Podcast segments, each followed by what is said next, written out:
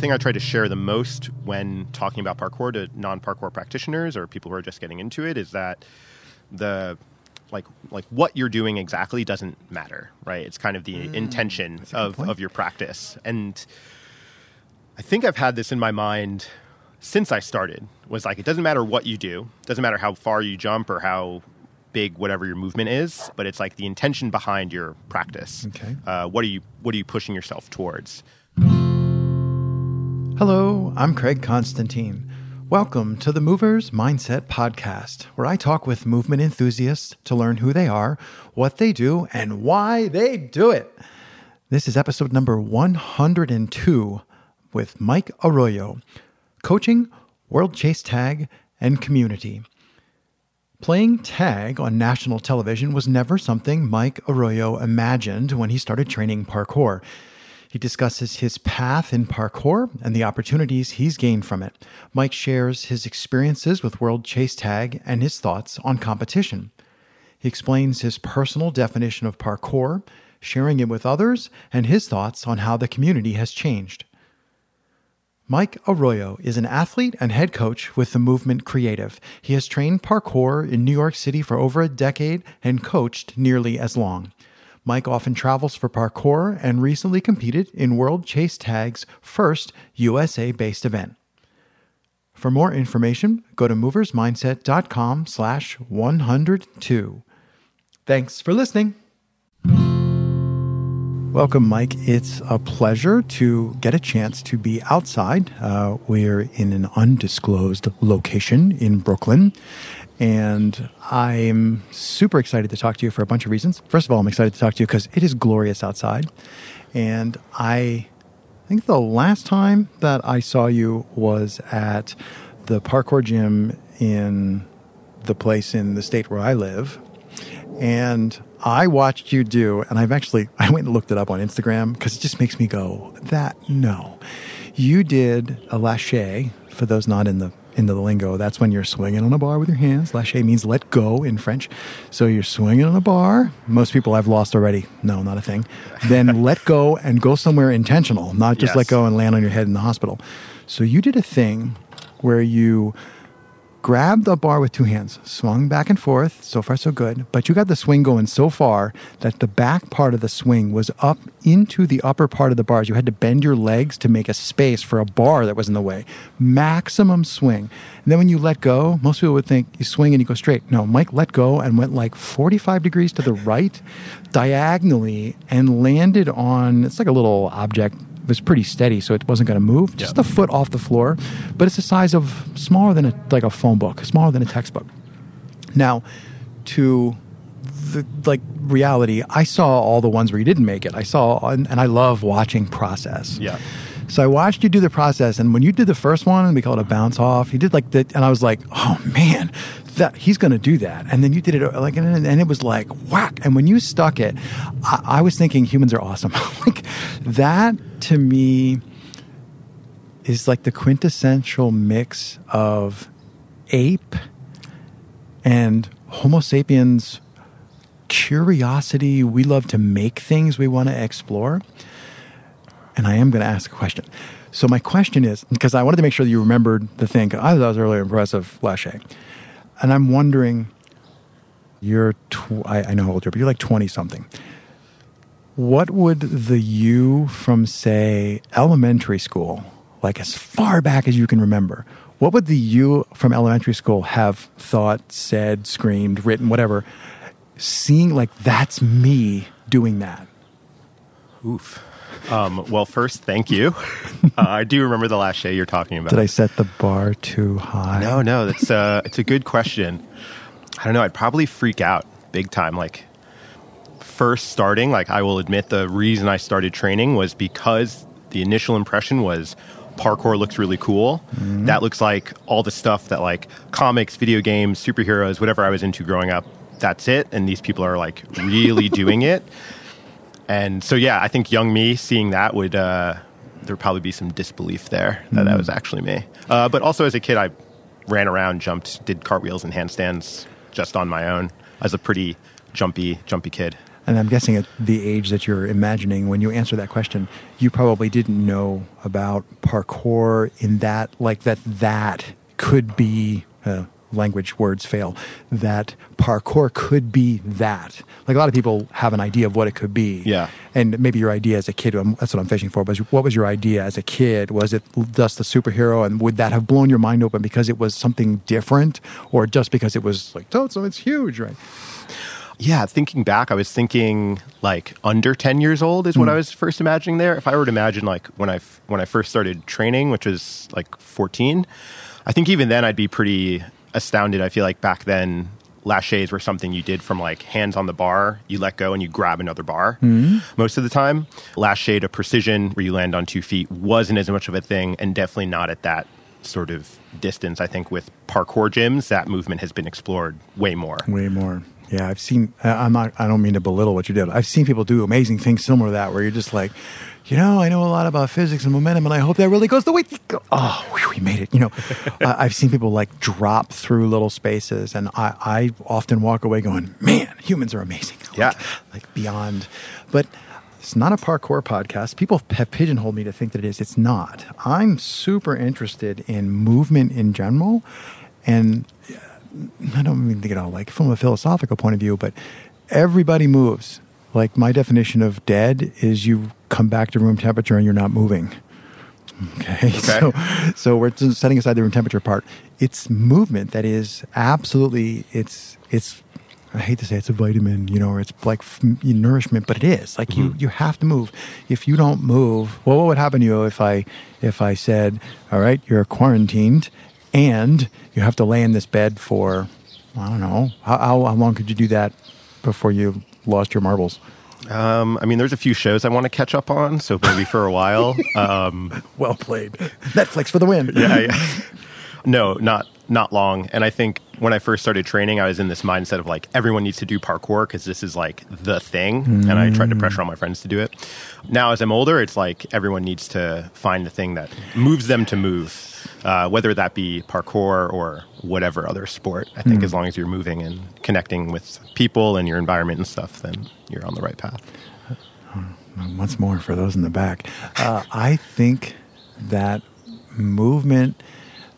My, so my brain is going. I, I read an article about uh, singing, and I, I may have this wrong, but I believe that humans are like the only species that intent, like anywhere on the planet, that intentionally like is on the ground and makes noise. Like, mo- like birds will make noise in the ground, but anything weird, they're in the tree, you know. And like monkeys live in the trees. So like, and, I mean, even like herd animals, they're generally pretty quiet, unless there's you know the males looking for the females or something going on. Like generally, they're quiet because like when you make noise, the predators go hmm noise, and there's something about we are drawn, I think, to make noise and to move because like we light a fire. And then we start singing, and then we start dancing, and all of a sudden it's a conga line. Maybe not a conga line, but like like that that happens, right? Like people uh, people don't sit still, and if people are listening, going, "Well, I sit still all the time," like maybe that's n- not the fact that you're sitting still. I don't think is actually the problem. I think it's a symptom. There's something about your life that you have changed to no i like sitting at my desk for seven hours punching, you know keys or surfing facebook or whatever you're doing on your computer um, so i know you've got a pr- you've got i was to say a pretty extensive you've got an extensive um, coaching experience and i'm wondering how far you got through your coaching experience i've looked at some of the you know the internet never forgets Oh yeah. so I've looked at some of the things that you had put out there from like a coaching point of view, um, and they don't they, like. It seems you've. I was going to say mature, but I don't want to imply that you were immature. But you've changed in your thinking, and I'm wondering, like, looking back on your first attempts to share this thing that you fell in love with, are there things that you would have done differently? You know, if you could go back and convince yourself to do something differently. Probably. Yeah. I'm, not sure if I can think of a specific thing, but I think just the overall approach to if someone comes to a parkour class, I think maybe back in the day I was thinking, how am I going to make this person fall in love with this practice that I so deeply love? That's a good point. And I think now it's, you know, it's not for everyone. It doesn't need to be. I, the people I coach, the kids I coach, adults or, or kids or whoever, um, I don't think the goal is to make them love it as much as I do. I think that'll be their their own little good journey. luck. Yeah, Like most people don't love it as much as you love it. yeah. I think that's the other thing too is recognizing how much of a center point it's become in my life. Not everyone's going to be like, "Wow, this movement practice is going to be the center of everything for me." Um, but if it can become, you know, kind of towards their center, I think that's important. Whether it be parkour as I practice it, or like it works for them as like a way to work out and a fun way to exercise and move a little bit more than because so much of society, you know, the way Doesn't it's move. structured, it just it doesn't lend itself to movement. Um, depending, especially depending many on visions of the where, subway. where I'm you like, are. Yeah, yeah.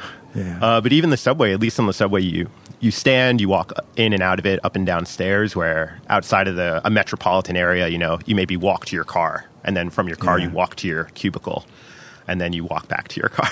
Yeah. Uh, and then you're home, and then you're and then you're chilling, and you're you know doing whatever life stuff you have to do. But uh, it's maybe difficult for some people to feel like they can fit movement, and uh, of course, there's probably a whole conversation about how people feel about having to go to a gym to exercise to fit whatever society standards there are. Yeah, and there's yes, society standards. Good way to put it, because there's there's always going to be timely issues.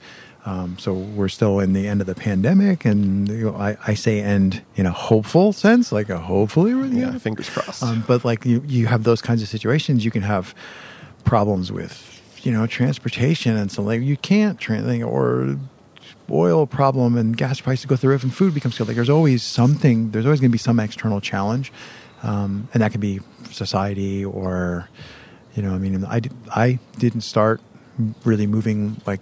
Well, I was going to say like I move now, and then I had a little moment of like, oh, depression. But I didn't start moving like I've been moving recently um, until I was the 40.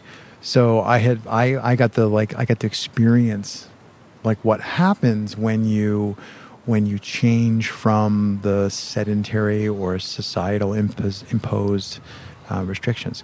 So I'm I'm wondering about I'm super interested in how people can make change in their own life. And decades ago I would have loved to also tell you what change to make. But for now I'm just like yeah identify something you want to change and try that. And I'm thinking are there lessons you've learned about making change in your own life? And, th- and that could have been like you know one transition would be like transition from like kind of coaching to like really coaching or transitioning from um, i don't know. I don't want to i don't want to put ideas in your head. Uh, but i'm just wondering if there's anything you think of when you look back at your you know mike's life story. Are there spots where you're like oh that was a pretty big change and then uh, how did you do that? Or what was the moment like when you decided you wanted to make that change? Hmm. I think maybe the biggest change most recently would be switching from an old job I had. I mean, it's still coaching, and the the job is similar, but I think uh, it was it felt like a very big life choice at the time. Was switching from the gym I used to work at and uh, switching over to movement creative now. I think I mean it was a process. I was kind of at the job and very unhappy for a while, but it was a pretty good uh, employment situation for me and uh, the years leading up to the the bad times uh, were quite were quite good. We're quite good. Oh, the sunk cost fallacy, right? I've been here so long, I can't quit now. right, and then it was a you know it was a, s- a small gym that was growing, but at the time it did feel like everyone was uh, you know a family, as uh, the bosses like to say. But yeah, I don't know. Approaching that change, I it felt scary as as most most change does sometimes, but. Uh, I think for that specific one, I just kind of thought like, um, is this change going to make me happier? And uh, you know, what what parts of the current situation am I happy about? What am I not hap- What am I not happy about? And then uh, switching over, what do I think? How those things would change? And uh, so it was a conversation of like, what's important to me? What might be important to me a few years from now? And you know, you only have so much time, so you got to maybe choose the path a little bit more. I don't know. So maybe that visualizing, if I go this way, probably like this, visualizing, probably like that. So that maybe I'm I'm asking, not putting words in your head, but like Yeah. visualizing may have been a key piece of Yeah, definitely. Like thinking, all right, if I made this switch, what what could the next couple of years look like? Um, and then also my position at the old gym was what's changing. So thinking about how is this going to continue to change, and is that what I want? Is that what's going to make me happy? Uh, and in what ways may or may not that make me happy, like financially, socially, uh, life goals, situation, all that stuff. So, but I think with with that type of change, it's something like you can visualize and think about, but uh, you you don't actually know what will happen until you make the change. Like uh, I made the change mm, 2018, so I had like a year of movement creative, and then it was a pandemic. So. Um, Didn't it- you know, that, did yeah, you? yeah. Which which actually ended up working out very, very well. All of our programming's outdoors, so we were able to return to work pretty quickly. And uh, unfortunately, the gym I was working at has unfortunately closed due to due to COVID Right. and some other issues. But so it is a bit of like looking back. I'm like, whew, made the a good call for myself there, and uh, yeah, so far so good on on this change. But I think with that sort of change, like uh, I don't think anything is going to be permanently satisfying. I think as I continue on, I'll have to continue to think about what changes I want to make. so many threads to pull on. I and uh, sometimes I'm I'm afraid I make people on not you people listening, the people sitting across the table. I make them nervous because I get like this look on my face, like I am I'm about to jump or something. like no, I'm just there's so many things I want to talk about. One thought, random. You can grab any one of these if you want, or I can come up with more. one thought I had was the best course of action is to get to a place where you have some choices.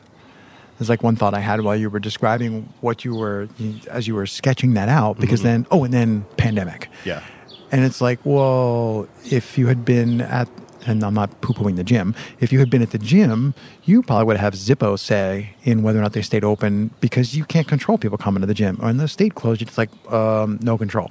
Whereas the choice that you made was to one of more freedom or more. Uh, maybe even more, just more responsibility, because that means you'd have more freedom to go with it. Um, so that's one thing that jumped to mind was that um, I don't know if that if you th- you probably did. I don't know if you had you made that do, one seven one question seventeen parts. Part one, do you agree with what I just yammered on about? Part two, had you noticed it before I just said it?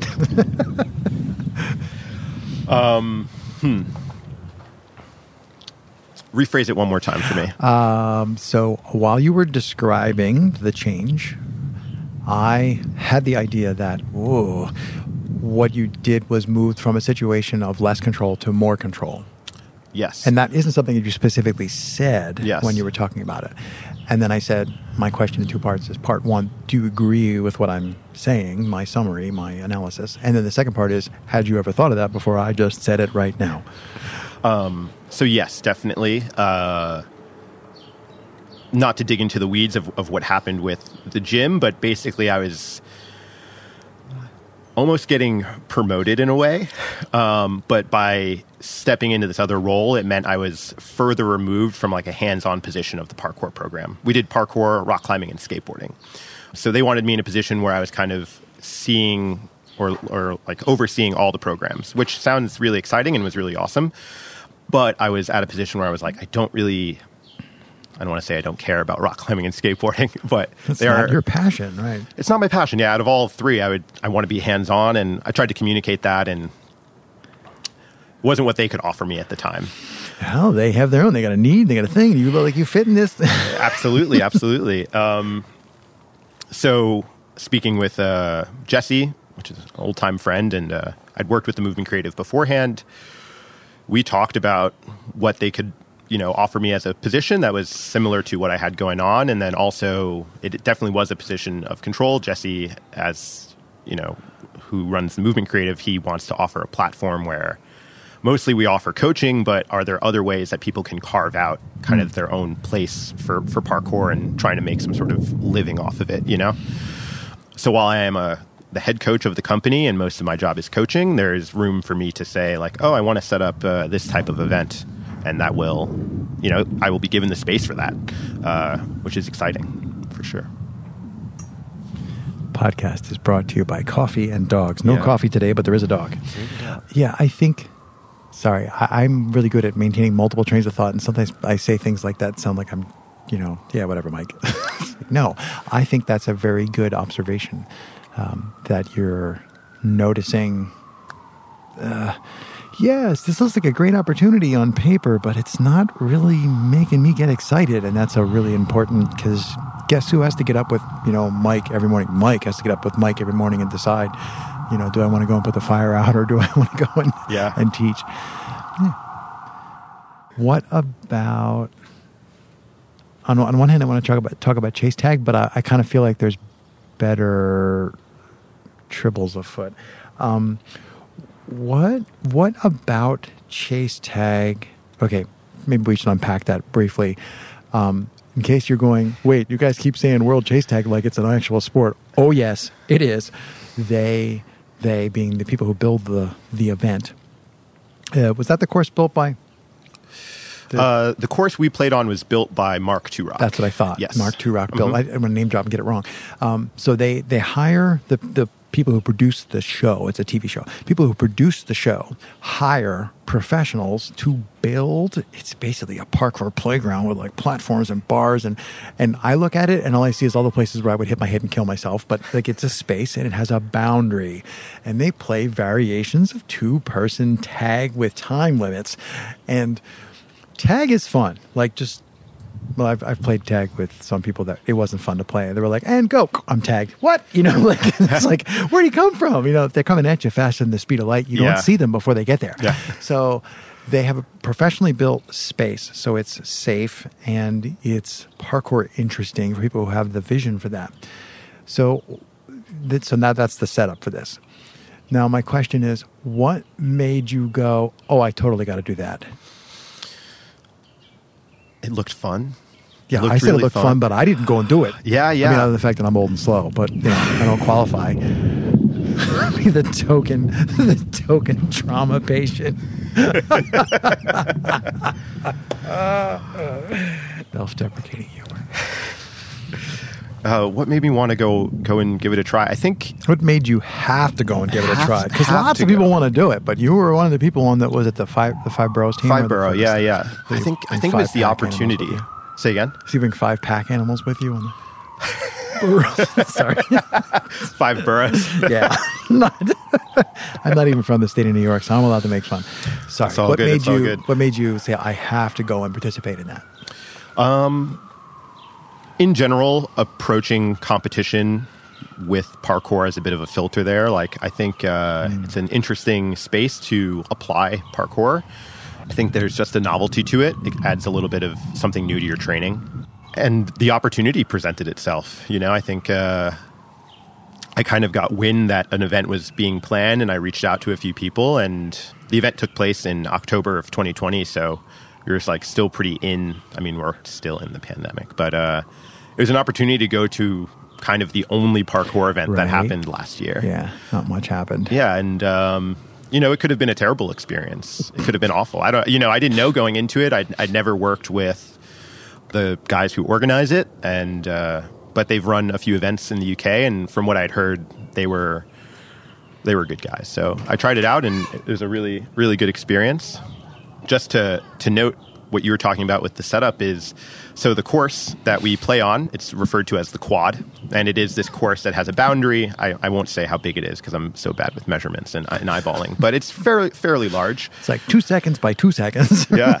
Um, so the original setup was actually built by um, the, I guess you'd say, the owners of World Chase Tag, Christian and Damien Devaux, and uh, they're one of them have a kid on Team Fat, uh, a, a team in, in based in London, uh, and so the original quad was actually set up in their backyard. They built it. They. Uh, they just played tag with their kids. Is the story they give? Is like we just played tag and we set up some obstacles and we kept kept adding stuff. Kept getting and- more complicated. yeah, and uh, eventually, I believe the first event was called the Storror Chase Off, which was supposed to be like it had Storror playing in it and some other athletes as well. And then I think from there it became World Chase Tag, and they added more and more elements to it. And yeah, it's it's growing as a sport, and What was in thinking of your experience, like on the ground? You know, when you're there, you're like, oh, here we go. What surprised you most about it? I don't know if it was a surprising part of the experience, but I, I think I have to give kudos to Damien and Christian, where uh, they were so focused, and uh, it was definitely a priority for them that the athletes were taken care of and provided anything they needed. It was like.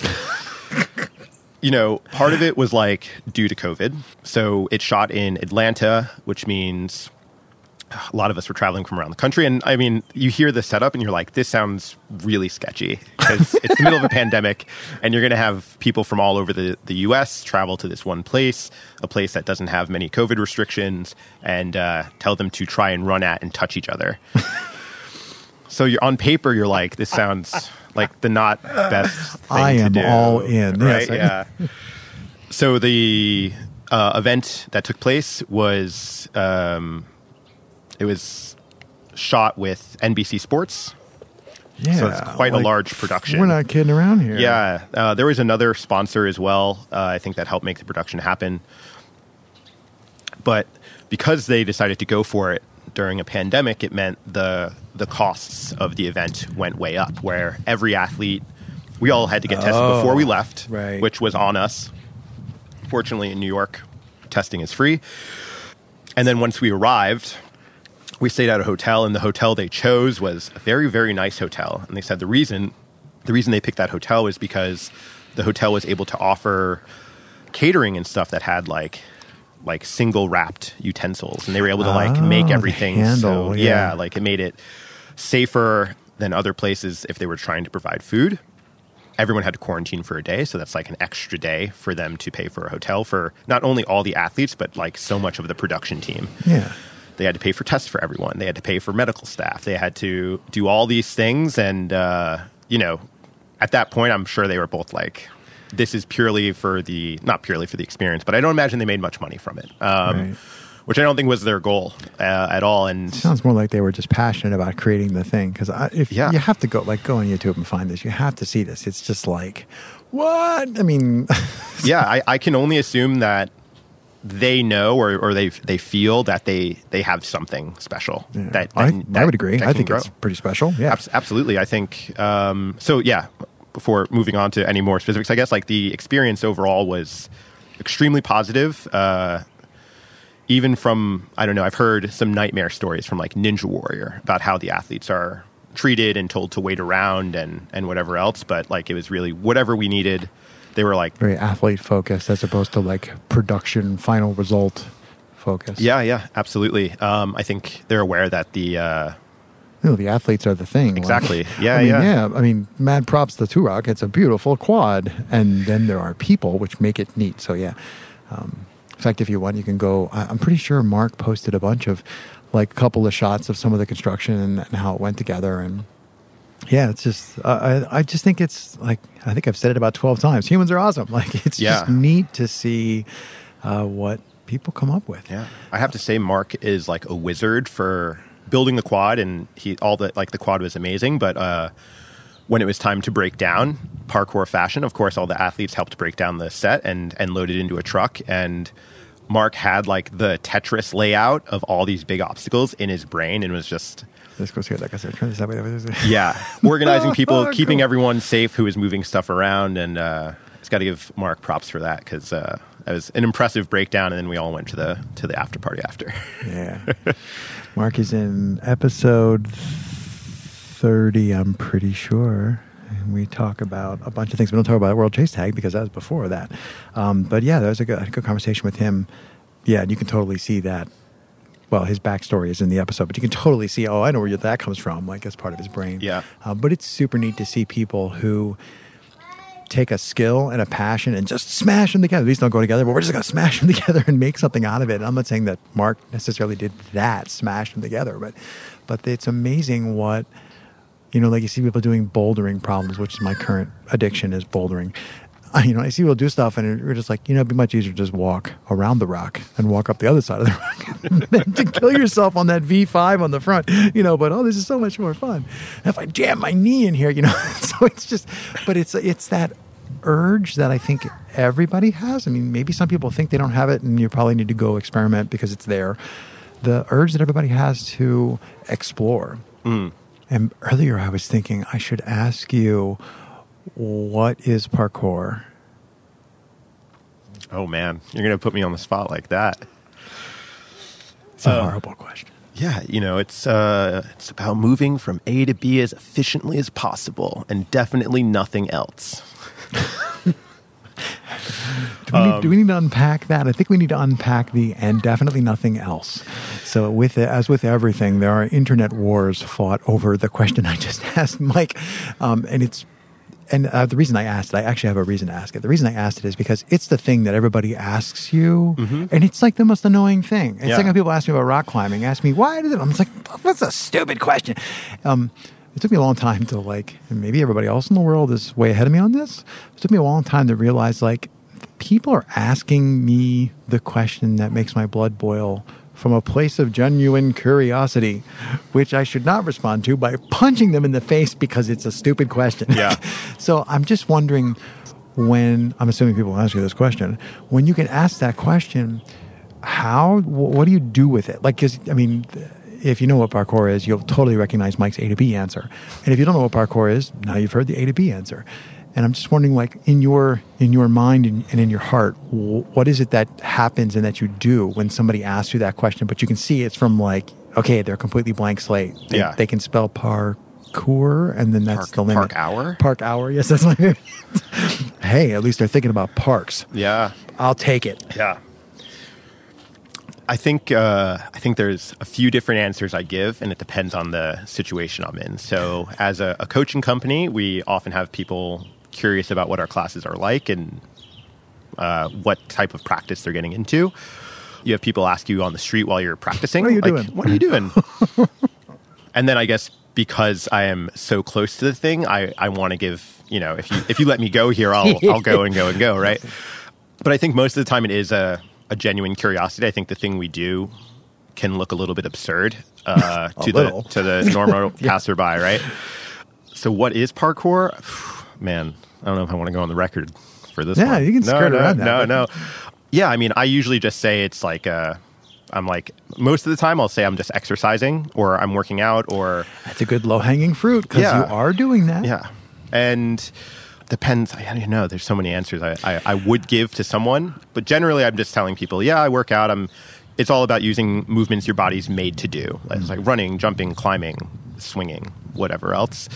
And I think that gives you know I don't I don't dive into the uh, philosophical side of training. I think, I mean, along with the physical side, I think the philosophy of parkour has also probably evolved quite a little bit uh, for most people who practice. Or th- it might be non existent for some people who practice now. Well, it, it's a journey, no pun intended. Like everybody's going to go through a journey. Like you can do that in jujitsu or martial arts. Mm-hmm. Um, you know, you first you pick up something. In fact, there's probably somebody has a doctoral dissertation which has the 17 step program of how you're, you know, when you take a mastery practice up. So pick up anything that you can take to mastery level, plumbing, parkour, the literature, whatever. That you're going to go through these phases where it's the greatest thing ever, and everybody needs to drop what they're doing and learn my. You're like, okay, that's one phase, and there's another phase where you're just like, you, you know, you take it and you go become the recluse, and you're just like, I'm going to Gerlev, and nobody's going to see me for two years, Yeah. and I'm just going to jump on all the things. Um, so there's definitely those phases you go through, and for me, I don't get asked that question a lot. It, it does, actually, ironically, the way I get asked that question is I go to events. and people will point me out and say, "Well, Craig probably knows the." I'm like, "Stop doing that." The when that question comes up, though, I think what I struggle with is I have so much that I want to share. Not it's A to B or it's not A to B or it jumps or it's not jumps. That's not what I mean. I want to share like the five thousand awesome experiences that I have had yeah. doing the vaguely parkour art best mile free running thing, right? In all the places that I've done the thing with all the people that, and and, I, and my brain locks up like running, jumping, climbing, playing.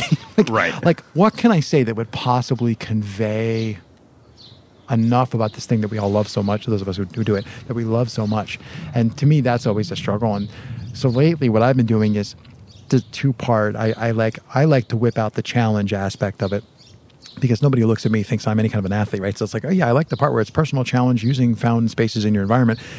And then like with a quick breath, I try to sell them on the, you know, like when they walk away, like that guy is really excited about whatever it is. I don't know what, like I try to, I try to just share the enthusiasm, not ram the enthusiasm down their throat, but just share it Yeah.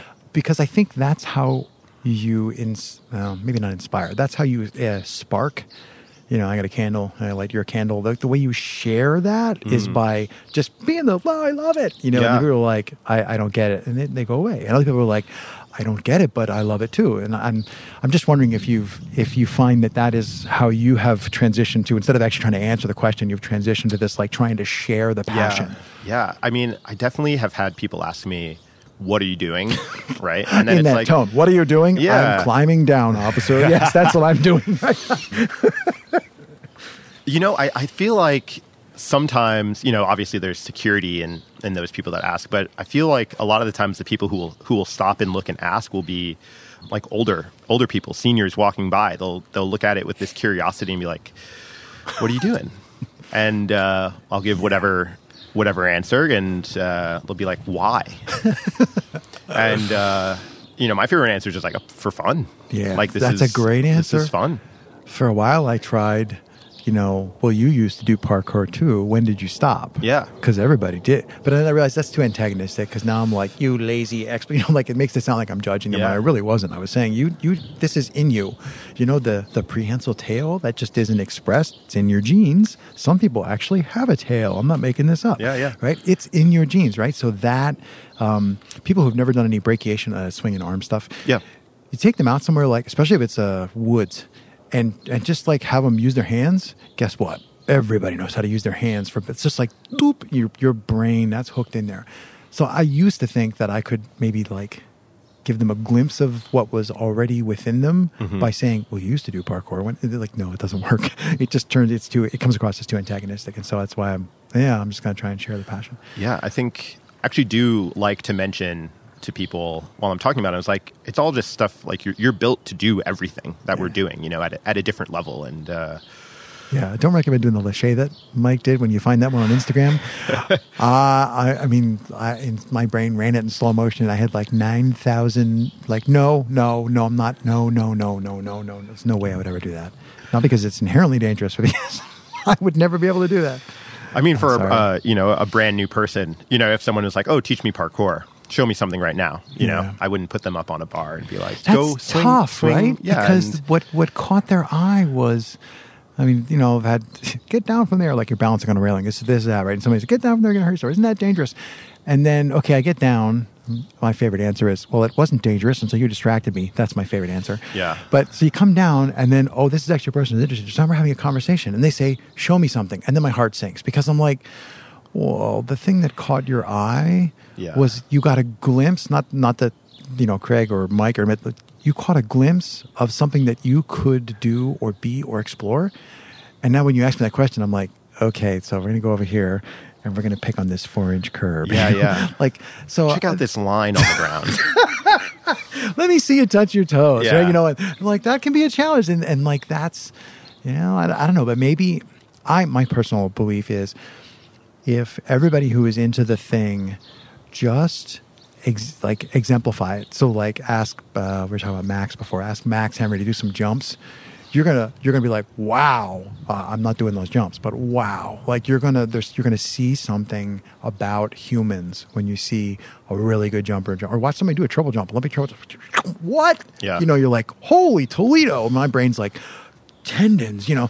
So if you just whatever your hobby is, if you just exemplify it and show the passion, don't even have to physically share it, well, just show the passion. And this what made me think of this was this brings me back to World Chase Tag. When you watch these people do World Chase Tag, you're going to be like, oh, you're, you're going to like throw your keyboard down and like run out and and play chase, you know, and then you're going to be like, whoa, I can't touch my toes anymore. And but maybe if they see the passion in a world chase tag competition, or as you did in like, Jump London, if you don't know what Jump London is, type Jump Space London in YouTube. Um, or if you see Seb do the Casino Royale run, or you watch video from every, maybe that would be enough to ignite the passion for you to decide, "Oh, I'm going to walk, you know, to lunch from my office or I'm gonna go for a bike ride or a walk instead of you know watch whatever. Uh, so that's my personal opinion. Is I've come around to like that. No, I'm just going to share the passion as much as I can. Um, it isn't a tremendous amount. I have a limited you know amount of energy, but uh, so I'm just wondering if like. Do you like? It sounds like you've been kind of veering toward that way, but as a coach, you're still like directly tasked with deliver the thing. Um, and I'm just wondering, if do you see yourself moving more and more toward like inspiring other coaches or moving more toward imagining ways of delivering the material or what do you, what's next beyond coaching There were a few things there. i tend to do this i just would you like a sip from my fire hose yeah, yeah. So, yeah, going back, I think often what is eye catching, and if you know, even if you're, if someone's like, "Oh, show like show me something," right, and you you walk over, you ask them if they can do a squat, which may they may or may not be able to do properly, and I wonder, it made it made me wonder as you were saying it, if my first experience of parkour being something that was like 15 years ago, Jump Jump Britain with with Sebastian Foucan, like obviously everything they did in that documentary was amazing today or even at the time, especially. But I wonder if now someone being exposed to parkour, seeing Roof Culture Asia or Ed Scott doing these flip precisions to railings, Oh god yes. Uh, that that's you know that's something we we joked about. That's like that was a ha ha like They back- post on the board. yeah let me see do this. You know, people um, do that. or uh, max striding the tops of columns that are impossibly far yeah, apart. yeah, even even that people type on of movement, slack right? lines. I mean there's just so much stuff. Yeah. Uh, so you take Max is a great example because he's got beautiful stride technique, and you can watch him stride across rails or columns or whatever. And I think because of the contact, like where he's doing it, it immediately becomes this thing where some people are like, "That looks really cool," and sometimes people have also the reaction of like, "But I could never do it." Yeah. But if they were to watch a triple jumper on a track, mm-hmm. the idea might be like, I could do that with a bunch of training. He's just had a bunch of practice and he's like an athlete. He's he's in sports. Whereas you watch Max stride up high or on something extremely precise, you're like, oh, he's doing something like superhuman potentially. I think there's a hmm. because most people are so disconnected from movement as a whole. Yeah. Maybe they identify more with like an organized sport, but then you see people out on the street doing things, and I think the the shift is like that's a little bit more risky. I could never do that Yeah. because of X, Y, and and Z. Uh, and they don't see the process that Max had of literally striding on the floor, you know, like or or any any athlete. Like we all practice jumping on the floor before we go even like half a foot off the ground. Yeah, yeah. The uh, the level, the elite level that, for example, Olympics, but there, there are other you know elite uh, venues for performance and competition. But at that elite level, you're getting to the point where yeah, um, standard ante for the game is all your passion, all your effort, all, 100%. That's Yeah. the that's the ante. Mm-hmm. And then did you get the DNA draw? Did you get the coach? Then there's all this other stuff you, you really can't control that much. Then maybe you can get to that prime Olympic level. And what I've always loved about art du déplacement and parkour is no, I, I got off the sofa. I mean, not literally off the sofa. I got off the sofa when I was 40 and just went, I don't know, I can, oh, I can't even do a push up. You know, and, and like, I'm, I'm not good, but all of my progress, so people in my age cohort go, oh my God, like people who are my age. And so when you see people like Max Henry, or I'm going to say even yourself, you're not anywhere near the top fraction of a percent of the Olympic competitors in terms of DNA and genes. It's like, no, you did everything that you could with what you were given. So mm-hmm. you tend to find your own path. You find your own skill set. You find your own, I don't know, like, I mean, they're probably Olympic chase taggers at some point, you know, who would like run over the people who are currently winning. But um, I think people, just the random people who see it, they don't, they miss out. They're like, no, the, the things you think are amazing and dangerous and spectacular, they're actually more achievable for you than the triple jump at the Olympics Yeah. or, you know, the, the world class rock climber. Now, I, I do want to. There's an asterisk on this. Like there are people in parkour and ADD and movement spaces who are operating at that level, and they they are up there at that level. But most people that you would see, Yeah, so I think I think the thing I try to the thing I try to share the most when talking about parkour to non-parkour practitioners or people who are just getting into it is that the like like what you're doing exactly doesn't matter, right? It's kind of the intention of of your practice. Uh, and I think I've had this in my mind since I started. Was like it doesn't matter what you do, doesn't matter how far you jump or how big whatever your movement is, uh, but it's like the intention behind your practice. Okay. Uh, what are you What are you pushing yourself towards? I think. I think. I mean, obviously, there there's a container of that where you know you're using only your body and the environment. But I think other than that, like you know, parkour is just a practice where you're trying to connect with your body by using your environment around you. Uh, and I think that makes it highly accessible for, for anyone to do it as a sport, whether Yeah. it be someone who's highly athletic, uh, someone who might be older and, and trying to start moving again, or in, in many other ways as well. You know, it's a sport that requires no equipment and no specific space. Yeah, it's a very adjustable wrench that you can apply to many different things. Um, that's one thing that's, that I really think makes it special is that, um, I guess, you know, the same sense that skateboarding or snowboarding, it's like, well, there, I mean, okay, you need a skateboard. Like, Yeah. we, we kind of agree skateboarding uses a skateboard. But even that, what, how big is it? Which way? Well, whatever you want. You know, what can you do with the skateboard that you picked? Um, so I think that's, I think it might have been Max Henry's definition of parkour was skateboarding without the skateboard. Oof. I was like, ah, well, Oof. Max looks like he's skateboarding without a skateboard. I do not look like a skateboarder. Uh, but anyway, if I asked all of your friends what is Mike's superpower, hmm. what would they tell me? Great question. Great question. Sometimes I think it's too good because it's a little hard to answer, but it's it is a good question. And, Yeah, and like, do I do I go realistic or like slightly self-deprecating or Or you can do both. You can answer in two parts. Yeah, the yeah, self-deprecating yeah. answer would be. See, my self-deprecating answer is everybody who knows me well is that Craig is really good at eating. That's like Craig's superpower. Oh, honestly, if you if you ask the right person, uh, they might say that I'm constantly eating, constantly. Um, I've somehow got this nickname of, of Fat Mike by a few, not like widespread, but uh, it started as a, a joke. he and says into the microphone. I'm sorry. Go ahead.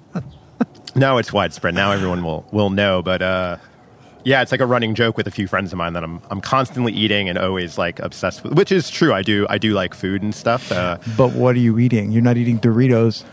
No, no. No, no, Uh, right, Oh, I left my junk food life behind me. Exactly. Sometimes I indulge, though, honestly. So maybe it'd be better to say you're obsessed with what you eat and you love you know that's why you love it so much like this is really good nourishing tasty yummy food that's Oh, I wouldn't go that far. Oh, right. I, wouldn't was trying to walk. I was trying to walk you back from the self-deprecating. Yeah, yeah, yeah. I mean, I, just grabbed the I, I won't, I won't jumped. say. I, I think overall I'm pretty good uh, in terms of my diet and nutrition, but I, I am a New Yorker, so I do I do love hot dogs, pizza, bacon, egg, and cheese on a roll. I'm so I, You know? I came in through the Holland Tunnel, and as I'm driving through the tunnel, I said, "You know what? I really need to not like tick all the New York City boxes that I haven't been able to tick for two years." And I'm like, pretzel vendor, and I want a hot dog and I want a piece of pizza, and I want to go to the Brooklyn, I Yeah. go to, uh, I want a Brooklyn blackout from uh, the donut plant. I was like, "Oh, this is so bad." So it's all about oh, don- donuts have been big for me lately. Yeah, it's great. yes. It's great stuff. Okay, so that's the self-deprecating answer. Mike's superpower is eating. But if I asked them, okay, that's funny, but I want a serious answer, dear friends of Mike, what would they say your superpower is? Oh, um, I don't know. I haven't seen some friends in over a year, so I'm not sure. He's become invisible. yeah. No, I guess. I guess. Uh, I mean, I'm gonna go. Yeah, I'm gonna say. Uh, I, I try to be funny, like kind of goofy, and keep things light. Not in like an unprofessional manner, but I try not to take things too seriously or personally uh, in life. Uh, yeah, everyone's got their own their That's own. Like I, I think about my my story, my the movie that is my life, and how complex it is, and most people have something even more complex going on. Perspective. Yes. Yeah. Amen. I believe the word is sonder. It's like the feeling you get when you realize the extras in your life, the background people, have a life as complex as yours, and you're just another background person. Yes. Um, I'm, not, I'm not sure that's the right word, but I, it's totally making my brain go, yes, that word. Yeah, I think the way I read it was like, it, and I don't mean this like in a negative way, but it Yep. might be that the whole purpose of Craig's life was to like flick on the lights in his living room at the moment that somebody was having a romantic moment across the way and it like just made the building look nicer. Like it'd just be like one teeny tiny little moment where my life intersected with other person and that that idea of like if you're looking across the way and you see the light come on, you know, there's like a lot of life going on that led to that one light switch. yeah. Yeah. It's um, perspective. Hmm. Mike's superpower is perspective. That's a. I'll, that, I'll take that one. You said it, not me. That's how it works. That's the advantage of asking the question. What would your friends say? Because then you can kind of be a little. Well, they'd say I was faster than a speeding bullet. Because you know, it doesn't sound like you think you're faster than a speeding bullet. Who's the first person that comes to mind when I say abject failure? No, just kidding. Who's the first person that comes to mind when I say successful? Jeff Bezos. No. I'm going to go with uh, Jesse Danger, uh, my boss and longtime friend. Uh, and I'll also go with uh, my friend Dylan Poland, who runs uh, the Hub Parkour Training Center in Massachusetts. I gotta get up there. I haven't interviewed Dylan yet. Oh, he. I, I highly recommend. I think Yeah, and I've talked to he's ready to talk. Yeah, I've, uh, yes, I've, I've talked to him a Yeah. lot. We, yeah, me and Steve and some people were talking about doing a project, and like it's, all, it's like, yeah, I need to go up there. I had a great conversation with, I don't remember the, uh, I want to say Jeremiah. Yeah. Um, was down at an event on Governor Island, and I had some great conversations with those guys. And I'm just like, yeah, I have a list of like 150 people that I need to go have conversations with. So yeah, I need to get there. But that's one that's within reasonable distance, easy for me to get to. Oh, sorry, I, I asked you the. Okay, so successful. We did that. Are you? Uh, I, I don't like to ask. Are you introverted or extroverted? Extroverted. What I mean is, do you recharge uh, by yourself, or do you recharge like eh, with other people, or is recharge time from like a certain kind of training, or like what? What do you do to to fill the tanks back up? Yeah. Um, probably a year ago, I'd say slightly more extroverted, and I enjoyed spending time with friends. But maybe maybe it's a symptom of uh, the pandemic. But uh, more recently, I've been, I think, enjoying being alone. Maybe alone is not the best word. Alone or with my girlfriend or, or whoever, and just uh, it's just some chill downtime, I guess. Uh, and also, uh, like my personal practice has become very clearly like something I need. Uh, doesn't have to be like a hard session. Doesn't have to be super intense or where I film a bunch of Instagram clips. But uh, yeah, the past year was a little tough with trying to refrain from going outside so much, not being able to go to a gym during the cold season, all this Yeah. stuff. So my movement practice has been more inconsistent in the past year than it has been in quite some time. So I'm remembering, I guess, that uh, how important movement is to me. So more so than whether I'm with people or not with people, I think uh, moving, connecting to myself that way uh, is is important. Uh, yes, please. I would. Yeah. I would definitely agree with that. The the challenge is always like, yes. I mean, sometimes the hammock calls. You know, you're like, oh, yeah, I'm just gonna, you know, that's and uh, uh, some people talk about meditation. Sometimes those people are me. They talk about meditation, and sometimes people say, "Oh, when I meditate, I fall asleep." And I'm like, "You have learned a very important lesson. You're sleep deprived. Ah, yeah, you know, yeah. like if you fall asleep meditating, what you should be doing is napping. Yeah. Meditate later. Um, so I, I think anything, maybe I should put an asterisk on there. Almost anything that you do that makes you become more reflective will pay dividends. You know, in the near future, you'd be like, "Oh, I, I really am extroverted. I need more people. Okay, I need to get a Zoom call and, and hang out with friends or Mhm. something." Um, so I'm hoping.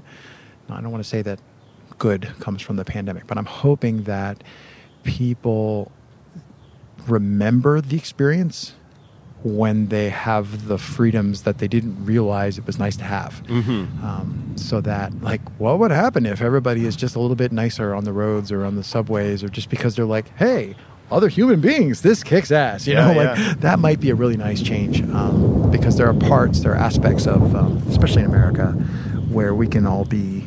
Um, you know, cuts both ways. We're really good at getting stuff done. We're really good at being driven, and um, but that can also mean we, you know, turn signals. I always say, forget world peace. Visualize using your turn signal. Yeah, yeah. There's like that shopping cart uh, th- experiment where it's like, do you return the shopping cart Yes. or not? Yeah. And like that apparently Yeah. tells you everything you need to know about a person. Oh, not only do I return the shopping cart, I've been spotted scooping up other ones on the way.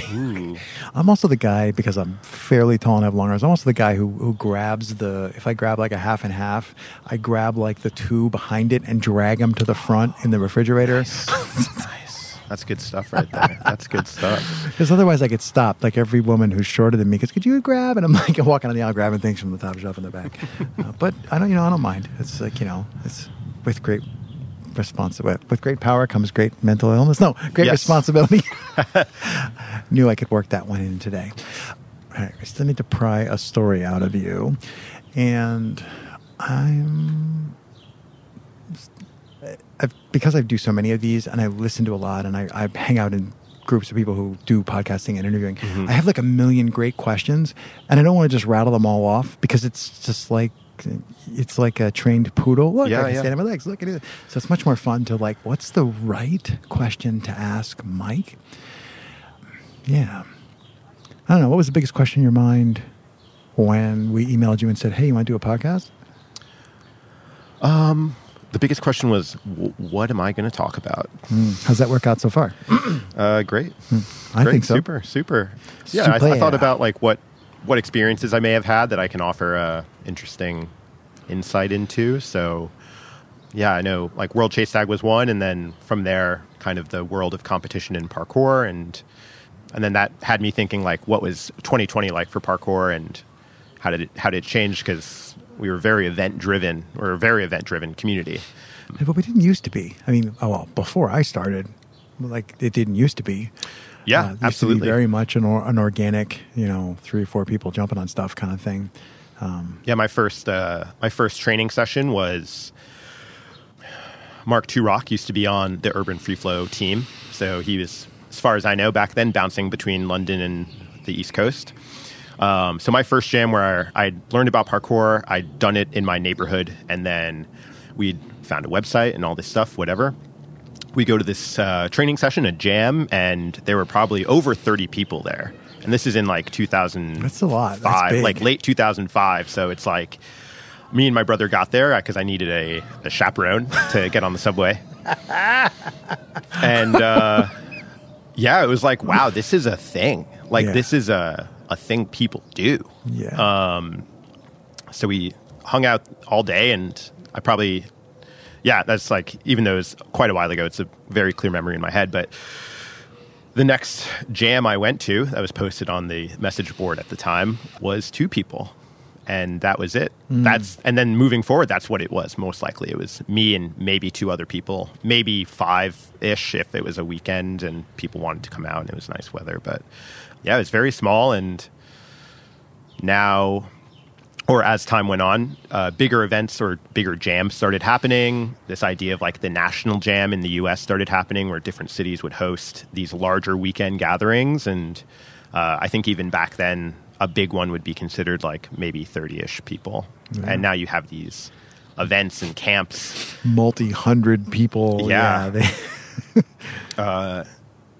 Very, very crazy. I think the, the largest one I've been to, maybe, I don't know, so hard to tell because people kind of come in and out. I know Beast Coast has quite a large, or has, quite, had, has had quite a large turnout.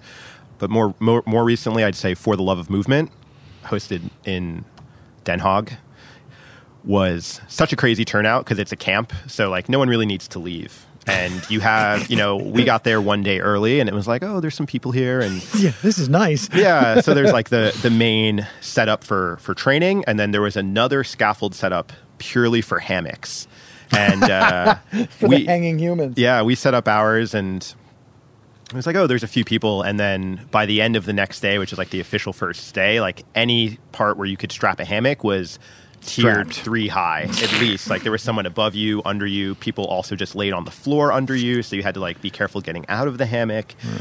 And it was such a crazy experience to kind of be in a place for a weekend and you don't have to leave all the food is provided for you you can get like there's a little store around the corner you're surrounded by people who want to do the same thing as you and yeah i mean starting from my first jam and going to there i wouldn't have imagined that's where parkour would go to mm. these like weekend camps these multi-hundred people events where for for the love of movement there's no specific thing to go for. There's no workshop. There's no like, I mean, there's high level athletes there, I guess you can meet, but there's no coaching going on. There's no speaking or anything like that, like you might get at some other events.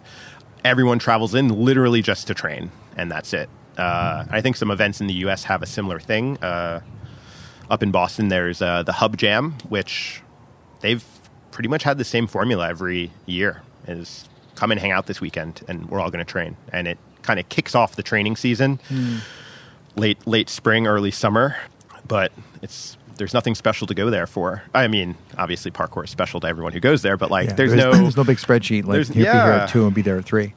I, I think there's an ecosystem or a, a spread of types of events, and and really on in there in the mix is like structured classes in a built space like the the classic parkour gym. I think that's a kind of gathering, and yeah, it happens on Tuesday at seven o'clock, and you show up with seventeen friends or whatever, and all those different things. I think those are all necessary so for a while, I used to think, no, you should be training outside. And if you're in a built space, you know, like if it's so cold, your hands are numb, then run faster, you know, or like, or go inside, like, you know, Yeah. quit with the, do your push-ups indoors. Um, but now I'm, I'm thinking like, no, it really is, if we want whatever this movement practice is that we all love, if you want that to really be approachable by everybody, then you have to figure out what, oh, this person, they need to have a drill sergeant.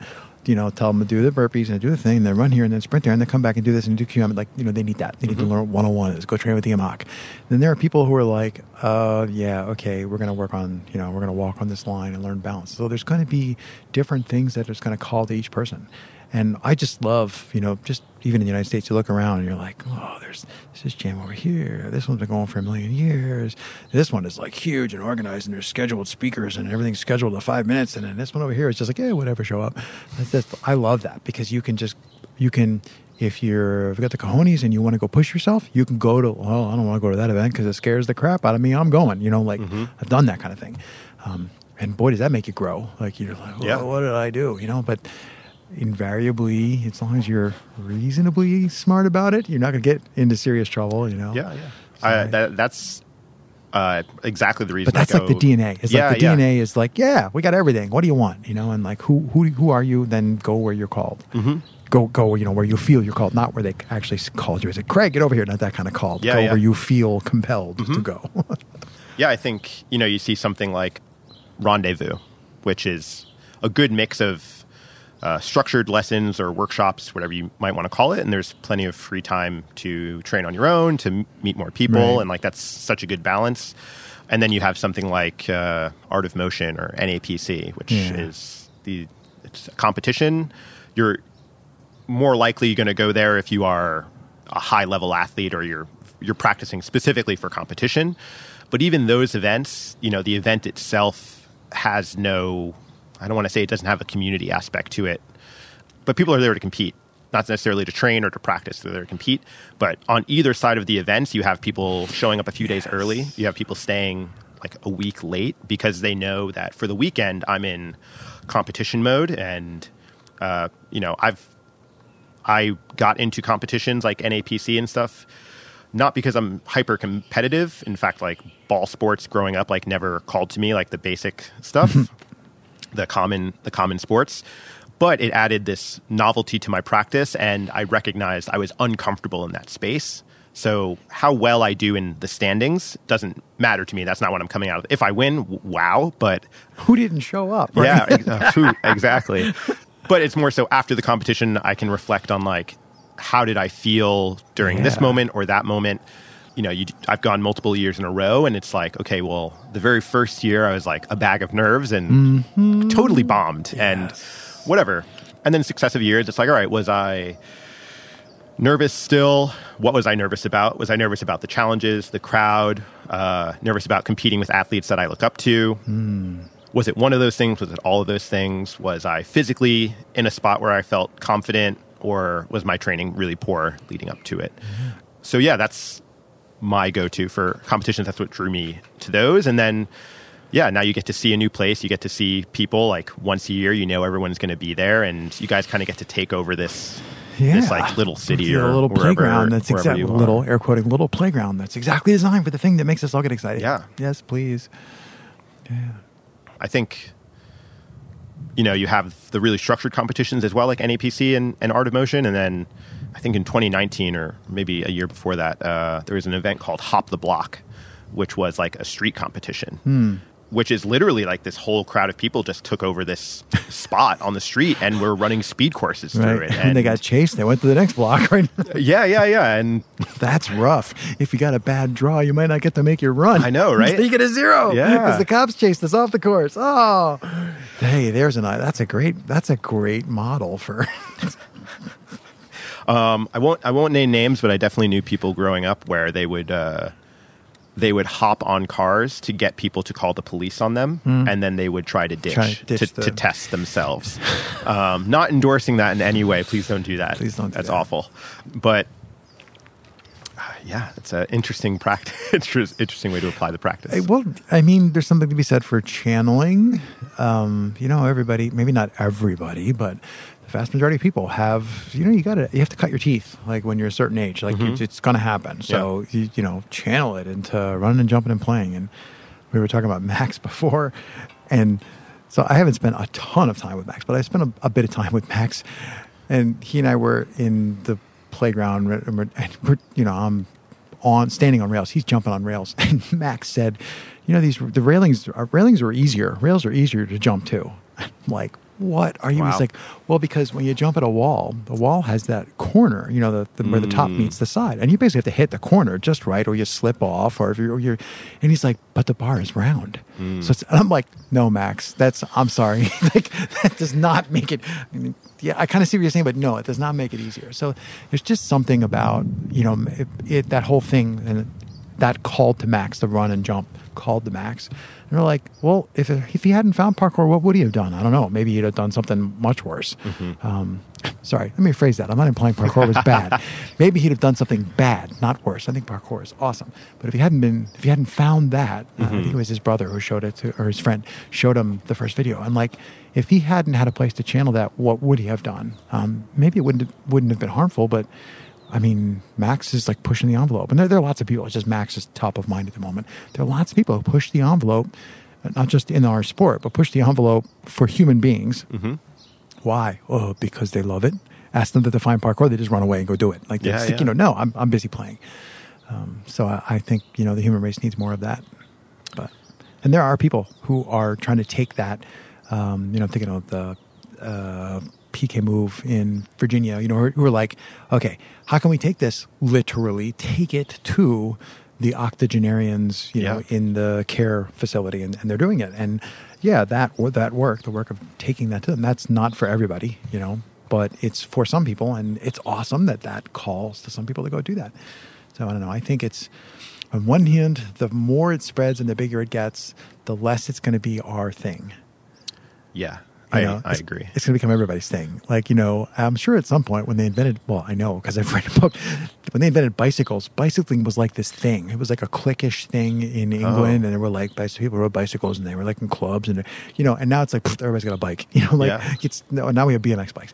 So I, I think that as it spreads, part of what I have always kind of went, "Ew, yeah, but was that I, I kind of, yeah, the thing that I love and is so special to me okay, great, it's special to everybody, but then it's not special anymore, is it? If we all love it. But when I zoom out a little bit and go, no, everybody, like, this would be great if everybody fell in love with this. Yeah. Uh, and moved more and played more. Um, there's just so many physiological reasons. Movement is awesome for you. Mental, psychological reasons for move, movement is awesome for you. Enough of the Craig ramble. Uh, I asked you before, any other stories spring to mind that you want to share? N- no is a legitimate answer to the question. Is there a story you'd like to share? I mean, it would be total like detached from whatever we're talking about right Is now. it a good story? Um, I don't know if it's good. Like, I wouldn't. I don't know if I have many good stories. I mean, yeah, I don't. I don't know. I'm, I think I would call myself a bad storyteller personally. I So think not I- your superpower? Not my superpower. I think. I think also I. This is going to sound, this is gonna sound you- really bad, but I'm going to say I view myself, and this is a, maybe a heavy-handed word, but like there's like some insignificance I see to myself, whereas like I'm like ah, maybe that story is kind of funny, but I'm like ah, it's only funny to me, and it doesn't really matter outside of my bubble. Uh, and it's like a, a Fair enough. this like I battle with insignificance with like life and the whole human thing, you know, tiny dots on an endless timeline type thing. Yes. 50,000 years from now, your story is irrelevant. So is my entire podcast. I think I think my favorite stories, I'll say, I won't say they're good or the best, but I think my favorite stories from parkour are outside of training for sure. Mm-hmm. Um, I think one of my favorite memories with uh, Jesse, who's one of my oldest friends in general, and then also probably one of my closest friends through through parkour, is we were we were out training in Chinatown one day, and pretty typical session. I think there were maybe three or four of us, and um, since we were all teenagers and in no rush to go home after the after any training stopped, we pretty much just goofed off around the city, and uh, we both had long commutes home. We both lived probably at least an hour outside of where we met up in Manhattan. Uh, so one day we were hanging out. It was getting towards uh, like the evening, and these two girls walk up to us, and they're like, "Hey, do you want any like chocolate chips?" And we thought they meant like cookies, and they're they're holding a box, like a larger a larger box, and we're like, "What do you what do you mean? no, we don't we can't buy cookies from you." And they're like, "No, no, it's chocolate chips. We we baked cookies for something else, but we have all these extra chocolate chips." And it's literally a cardboard box, not in a. I don't remember if they were in a bag. I think it may have just been chocolate chips on cardboard. Yeah, this is okay. I, I'm in. Keep going. It's kind of just a ridiculous story. Like, there's no crazy, crazy part to it. But we were like, uh, sure. So How big is this box? Shoe box. not a shoebox. No, Trunk like, si- like, like maybe from like waist to shoulder high, and like Oh my God, he's holding his arms out like you know I can barely hold my arms around this thing. yeah. So we're talking like ten gallons. it wasn't full. It wasn't full. It was maybe less than half, Okay, halfway so full, five maybe. gallons of chocolate chips in Something a like cardboard that, box yeah. loose. So we're like peering in, and uh, we're like, sure. So we like take a bit of a handful, and we're we're eating, and then there's that moment where we all have handfuls, and we all like look at each other. And uh, we just start pelting each other with these chocolate chips. It turns, it breaks down into a complete like chocolate chip fight, which, um, if you know what a chocolate chip looks like, it's uh, they're pointy. So uh, we're pretty much like whipping like buckshot at each other in this playground, and uh, it quickly fizzled out. You know, we, we, we did it. We did it until the girls ran away. They were like, "Take the chocolate chips," and they they ran off. What have we done? Right. What have we done? And yeah, just in my mind, it's just something so ridiculous and absurd, and I can't imagine it. Like for that type of story, I'm like, this has to be a somewhat of a one of a kind story, like a chocolate chip fight for free. You know, like on a whim.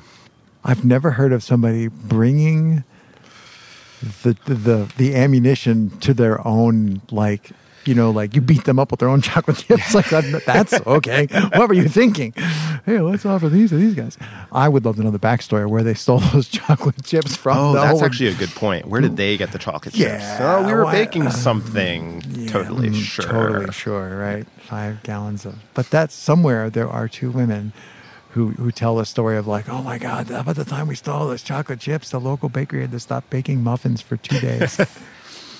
Yeah, that might be. I think my only other maybe good story, and I'm gonna not. I'm not gonna name drop here too much. But I used to be. I could tell you that I'll edit them out and then not. So I think I think this would be a, a story I use as like a like a how how did I get here and parkour was the way I got there. Hmm. Would be I used to be on this team team in quotations as most parkour people are always on a team of some kind or a brand. we made t-shirts. Yeah, we made T-shirts. We're a team. Uh, the team was called Team Sanju, which was started by Andrew Obenredder from from Pittsburgh. Oh my god, I was gonna go. I've heard of that team, and I'm thinking, Yeah. what are the chances? But I, I've talked to Andrew a lot. I'm like, my brain was like, what? I've heard of that. Great, great throwback team there. Uh, lots of good athletes on that team. Actually, it's it was a quick, heavy hitter team for a while, and big surprise didn't go anywhere. Very surprising in parkour. But on that team, we had planned a trip to Florida, and because a relative of Andrew had a large house for us to stay in for a week, and we were gonna we we didn't maybe we did one workshop somewhere actually. I think that was one of the reasons we went down. We wanted to go down. We were like all right we can make some money back if we do a workshop in a couple gyms and that was it we did one or two workshops i think and they were fine Moving on, right? moving on yeah so but we were told that this relative is a member of a very well-known boy band um, NSYNC. and we went down there and we all got to the airport and we were kind of we were ready to call bullshit on it basically. We were like there's no way that we're going to stay in this person's house for a week. Another family member picked us up, and then we were like, so this other family member is just going to take us to their house and give us some story about why we can't go to the actual place. And but we rolled up to a gated community outside of Orlando, Florida, and uh, stayed in a mansion from yeah. Um, I w- I won't say which member it was, but they had like the uh, if you're familiar with the music video for Bye Bye Bye, the marionette puppets were hanging in his kitchen. It's a very surreal thing. Like it was a beautiful house, and uh, we actually didn't see the person because we pretty much were told to camp out in his basement for for the time and stay out of sight. Uh, which Can was fine. do, yes, Can do. can do. There was a, a housemate who I believe was like a producer. He had like a whole production studio in his house. I think that's what he mostly did because he's not in NSYNC anymore so we, we got to hang out with that dude for a little bit, and uh, it's, it's really cool. So there was a a very very well supplied bar. which we worked very hard to unsupply. yes, I think we were. Maybe that wasn't such a good move, uh, such a good move, but we we did what we did. There's like a movie theater and stuff. It was like pretty ridiculous. W- one morning we woke up and there was like some sort of like photo shoot happening in the backyard with these like models, like swimsuit type stuff, and we're all these like grungy looking parkour athletes like waking up honestly after Afternoon. a heavy night of uh of of drinking. We had like a party one night and uh we all woke up and definitely were not in not in good shape. But yeah it, it was absurd that that type of experience came from me jumping at walls and uh it's like an absurd story to tell and i don't know. It ended up being a good time. We, we went over to tampa and did a, did a couple workshops made some good connections met some people that I still talk with sometimes today, and uh, and some of the people that I experienced that with, I have no idea where they are, and but that that memory connects us, I guess somehow. yeah. That's a great story. I think that's a great story. That's that's one of the better ones. Terrific. Anything else jump to mind? Just want to make sure that you get a chance to. I don't think so. I think I think uh, maybe not this year. I'll say I think next year will be uh, potentially a big year for parkour in terms of events. I think 2020 was going to be. I felt like there was a lot of momentum from a lot of different organizations in terms of what they had planned. Um, maybe that's me thinking about what I had planned and, and it not being able to happen. But I think with the pandemic as well, parkour culture has had to develop in a different way, a way that was probably needed, where you had I think I think 2019 everyone was complaining about Instagram and how everyone uses it and which is a totally fair thing I think uh, people use it in whatever way they use it anyway but Normally, I end up on the social media soapbox, but I'm glad to see it was you. So keep going. I mean hey there's a there's a game to play there and Yes. uh, more more power to anyone who can who can play the game well and I think there are athletes who do it quite well and maintain they don't sell out I guess is a, I was going to say fidelity. They can maintain the fidelity of their own training and their own personal identity, and I can also perform this dance on Instagram. Yeah, yeah, and uh, you know others maybe took a different path, which I think also isn't terrible. Because I, I would say the same thing about anyone who works with like FISE or, or FIG or something like Mm. that. Like these are people that are trying to make it for themselves, you know, and they have to take the opportunities, or they feel like they have to take the opportunities that are presented to them. Yeah, Um, uh, some philosopher said nobody, no one, no one does evil. No one actually believes I am evil Mm. Yeah. and I am going to do evil things. Yeah. everybody believes that you're doing the right thing. Mhm. So, yeah, people don't. Even when you say people are malicious, you know they believe that they deserve whatever they were taking from you. Like, Yeah, you know, yeah, that's, yeah. They, don't think they're doing evil; they think they're doing right. But that requires some compassion and understanding. and some some people want to put themselves in a position where they maybe can steer Yeah. the thing. But did you finish your train of thought? You were saying Oh, yes. 2019, Um, 2020. You're hoping for 2021. Yeah, I think the past year people have developed what kind of like art and content can come out of parkour. I think because everyone's had so much time, you I feel like we're seeing this return to long form videos. We Yeah, I had like you know figuratively. I took all nine thousand of the saccharine tiny little dose things, and I'm like, could somebody please give me a parkour movie? You know, Yeah. and like we, we've now had a chance to actually go. Yeah, we need uh, like culturally and in parkour space, we need more. We need we need to get back um, to putting in the effort for some of those really deep things. There was another thread there that we were pulling on about. Oh, I was going to say, I think I'm not sure about this, so this is a, a theory. I think those of us who do and love this movement practice, we got a little complacent because, Mm. well, I can go to the parkour gym over here, or I can go to that parkour gym over there, or I can go to this event. If I want to get on a plane, I can go to that event. It was just like an embarrassment of riches for your opportunities to run and jump and play. Oh, you want to go do this gorilla crazy thing? This group will do that. You want to do this? Everything was available. And being like, all right, everybody get in your box for a year and you can do nothing. And we're all like clawing at the walls. I, I'm hoping, I know for me it did, I'm hoping that it makes everybody come out of that box, hopefully soon, depending. But when we come out of that box, we're going to be like, okay, I got nothing because everything's closed. Like that was my in the box mode. Mm-hmm. What do I want to put back into my life? And I think, you know, when you go to an event, you're going to be like, yes, Oh, going, yeah, yeah. just just G O I N G. I'm going. Yay. You know, like so. I think that will give us. A, I think. A, I think there's a bit of a. Well, I'm sure there's a bit of a cultural reset, but I'm hoping it sticks. That Yes. that, that we remember absolutely. the. I don't want to say the lesson because it wasn't like you know COVID taught us a lesson, but like I'm, I'm hoping that we remember like maybe people journaled while they were locked up. I'm always talking about journaling, but I can look at my journal entries, which I'm reading from a year ago, and I'm like, oh yeah, you, haha, if you only knew what was coming. Oh, yeah, right, yeah, you know. yeah. so I think it's anything you can do that gets you some perspective, and Mm-hmm. being locked in your house figuratively for a year will give you some perspective on how nice it is to walk around the block or, you know, to go to the grocery store. Um, so Yeah, I, I hope so. I think. I don't know. I I almost have a thought. Almost. it's tough to talk to microphones. Yeah. It's tough to talk to mics. Is this a I, did personal you attack? notice I said microphones, Yeah, right? yeah, yeah. like- we had this thing before we started, but like I'm talking to a mic. No, actually, I'm talking to two mics: the one in front of me and the one across, the one in front of me.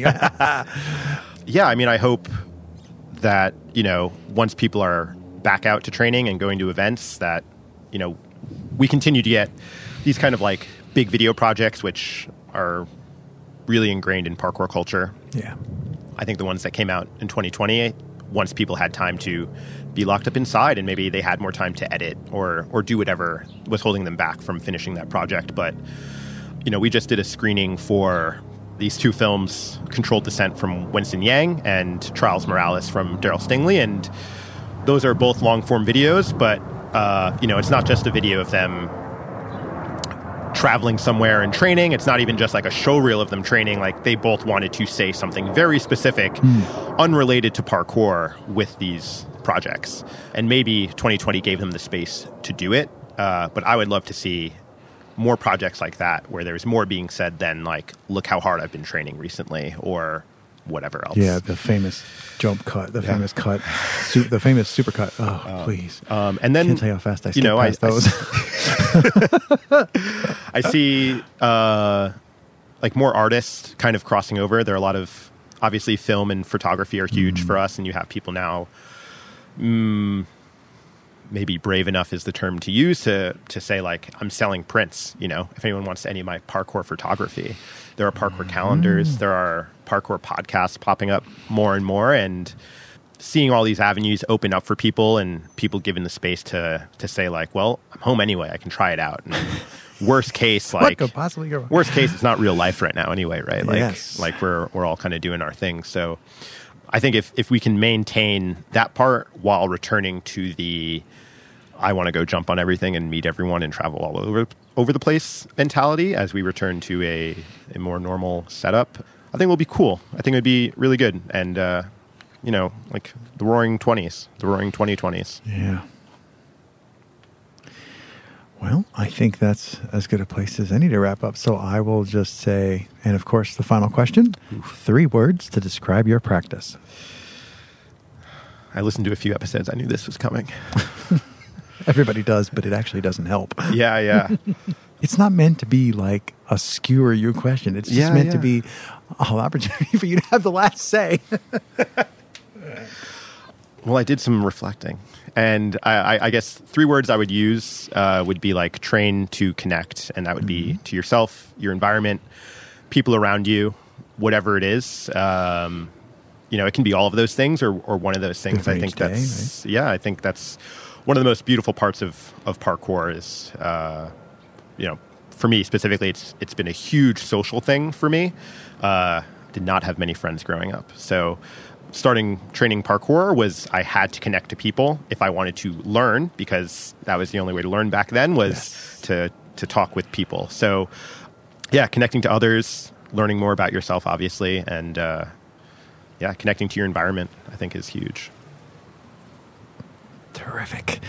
Mike, it was a super pleasure to get a chance to sit down and have a nice long form conversation with you. And oh, did the weather cooperate or I did the weather yeah, yeah. cooperate? This is awesome.